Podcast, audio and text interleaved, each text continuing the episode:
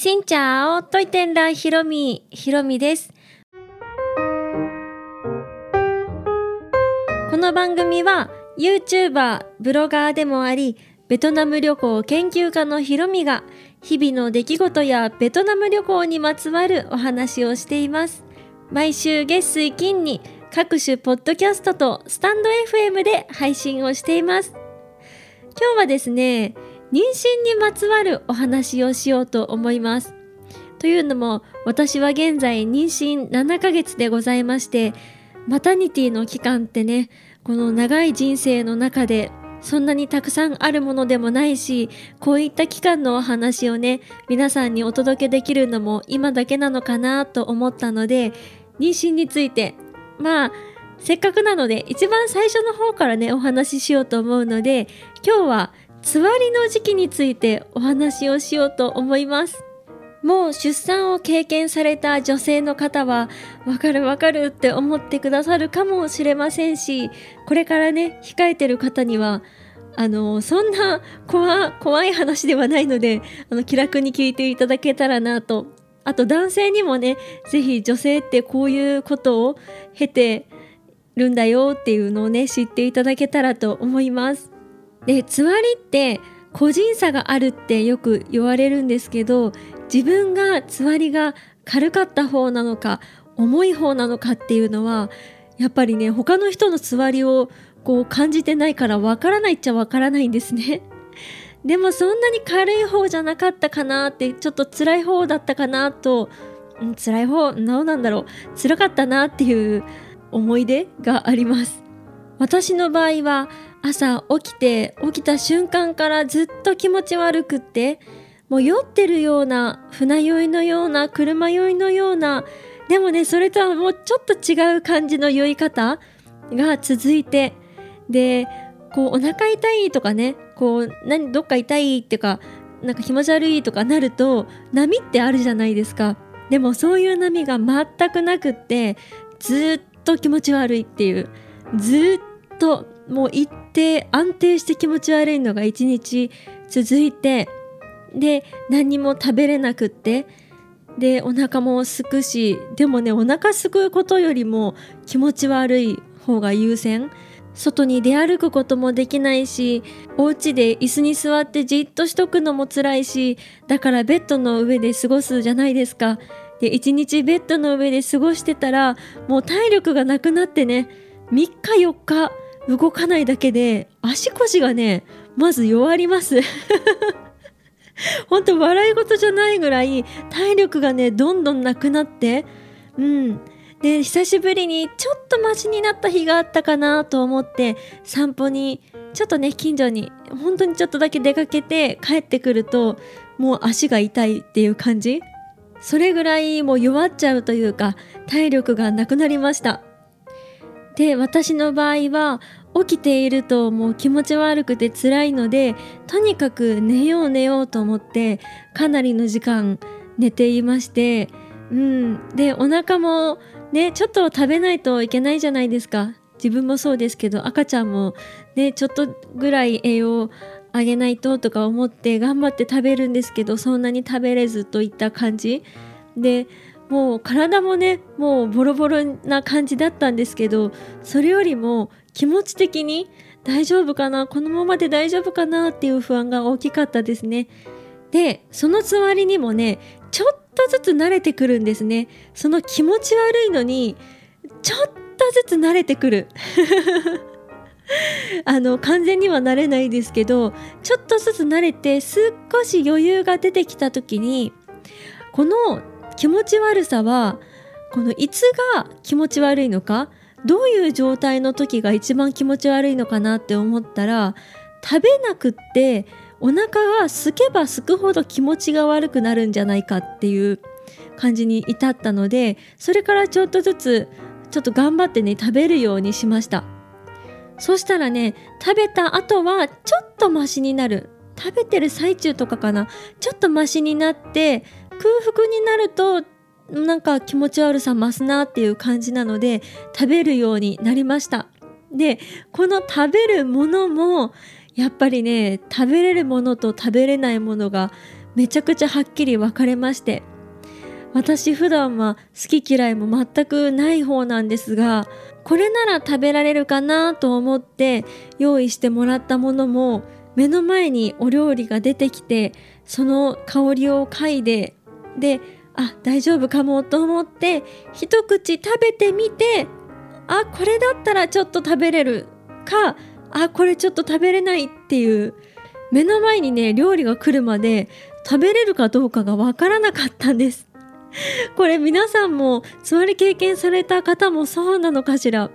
不思議ですよね。で私がよく食べていたものうんこれだったら食べれる食べたいって思えたものはマックのポテト。これねつわり経験者の方皆さん言われてるんですけどマックのポテトは食べれるって。もうマックのポテトはねバクバク食べれました。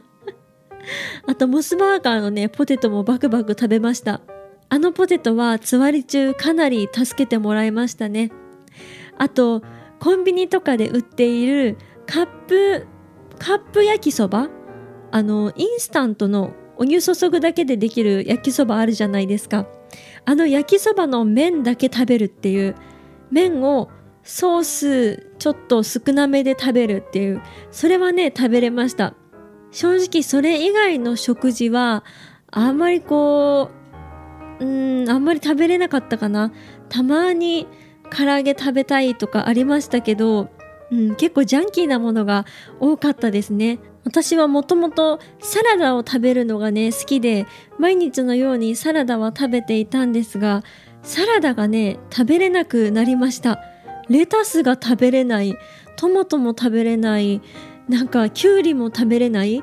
もう今考えたら信じられないですけどもう当時はサラダなんてもう一生食べたくないと思いましたしうん。なんかそれぐらいね全然味覚味覚なのかな？なんかね変わりますね食が。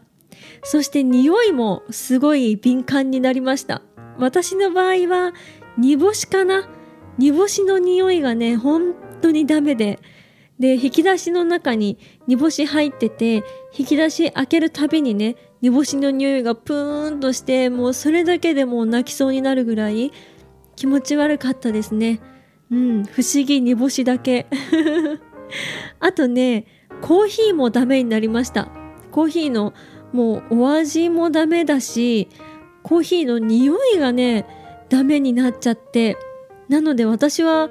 ああもう一生コーヒー飲まないだろうなってねあの時思ってましたね。それぐらいダメになったりしました。そんな感じで気持ち悪いって思いながらもこう唯一ねこう食ってすごい食べること好きだった私が食がこんなに変わっていくのが信じられなかったですね。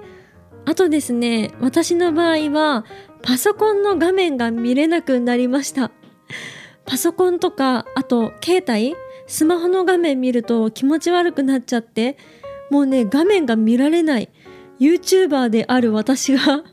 画面が見れないパソコン触れない期間がね結構長くありましてその期間は旦那さんに助けてもらいながら動画をねこう出していったわけなんでございますがあの時ばかりはもうパソコンがもう無理になりました。でつわりが少し落ち着いてるかなって思った時にたまに携帯とかでねベッドにゴロンしながらこうつわりについての YouTube を見て助産師さんの助言だとか皆さんのこう経験者の方の声を聞いてその皆さんはこうやって過ごしていたとかこうやったらいいかもしれないよっていうアドバイスをね見てそれで結構ね心を落ち着かせていたところもあります。つわりって全然ない方もいらっしゃるみたいなんですけど、まあ、ほとんどの妊婦さんが少しは多少ながらは感じることだと思うんです。なんですがなんで薬がないかってこう当時ね思っていたんですがまあこれは病気じゃないからっていう病気だとね優先的にそうやって考えてくれるんでしょうけど病気じゃないからしかも原因もね一応ホルモンのなんか変化っていう感じらしいですがまあそういうところもなんか分かってないこともいっぱいでもう謎だらけみたいですね。その中でもビタミン B は取ったらつわりがちょっと緩くなるちょっとでも紛らわせるっていうのがいろんなサイトで書かれていたので豚肉とかあと生姜とかあとバナナとかをたまに取ろうとはしていたんですが まあそれもね、まあ、自分の気分でなかなか食べれなかったりもして今思えばねバナナとか美味しいし本当に豚の生姜焼きなんかしたらねすごい美味しいじゃないですか。食べればよかったのにって思うんですけど当時はもうそれどころじゃなかったです。そんなこんなな辛いつわりは私はだいたい2ヶ月半ぐらい続きました。最後の方はあつわり良くなって治ってきてるかもって思ってこうなかなか治らないっていう 期間がちょっと続いたりもしたんですが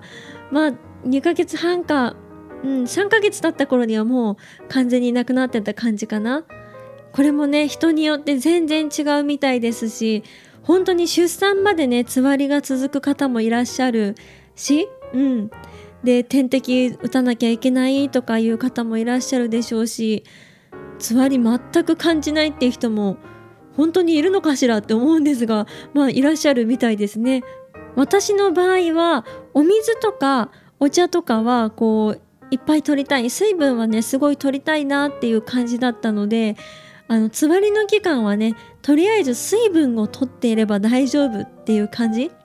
らしいんです。なのでそれが取れたのはまあ幸運だったかなって気はしますがまあなかなか過酷な辛い 2ヶ月半でした。当時はねその辛さにこう全力で戦っていたわけなんですが、まあ、今思えばその辛い中でも体の変化がとってもあって昨日はこうだったのになんか今日はこんな気がするとか、まあ、いろんなところで変化があって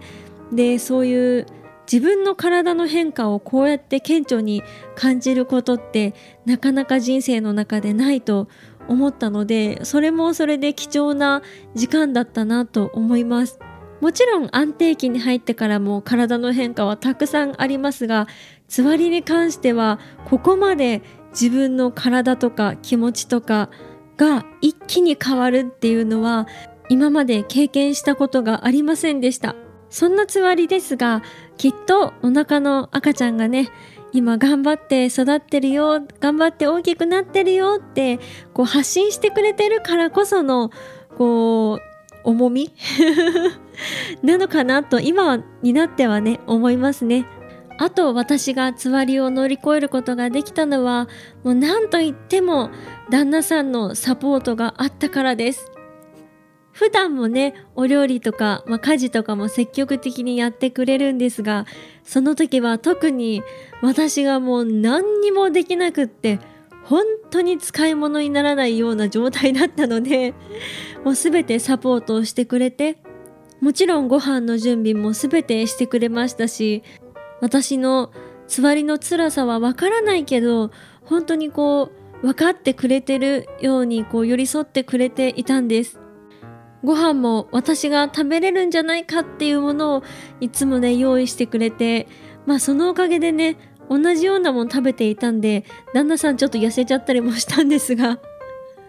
まあそんな感じでこうなんとか乗り越えることができました。本当に一人じゃ乗り越えられなかった旦那さんのサポートありきのもうそのおかげで乗り越えられたのでもしね旦那さんが倒れちゃった時とかにはね私が全力でサポートをしてあげたいなと思えるようになりましたね。やっぱり一緒にね暮らして家族がいるのでこう困った時にはお互いにこう一緒にサポートし合う一緒にサポートし合う一緒に乗り越えるっていうのをこれからもやっていきたいなと思いました。そんな感じで今日は私のねつわり期間についてのお話をしてみました。この配信は毎週月水金各種ポッドキャストとスタンド FM にて配信をしています。私の日々の出来事やベトナムの旅行について、また皆さんからいただいたお便りについてもお答えをしています。概要欄のお便りフォームから、スタンド FM の方はレターからどしどし何か質問やメッセージやこれなんかやってみてとかありましたら送っていただけると嬉しいです。それではまた次の配信でお会いしましょう。変がプライ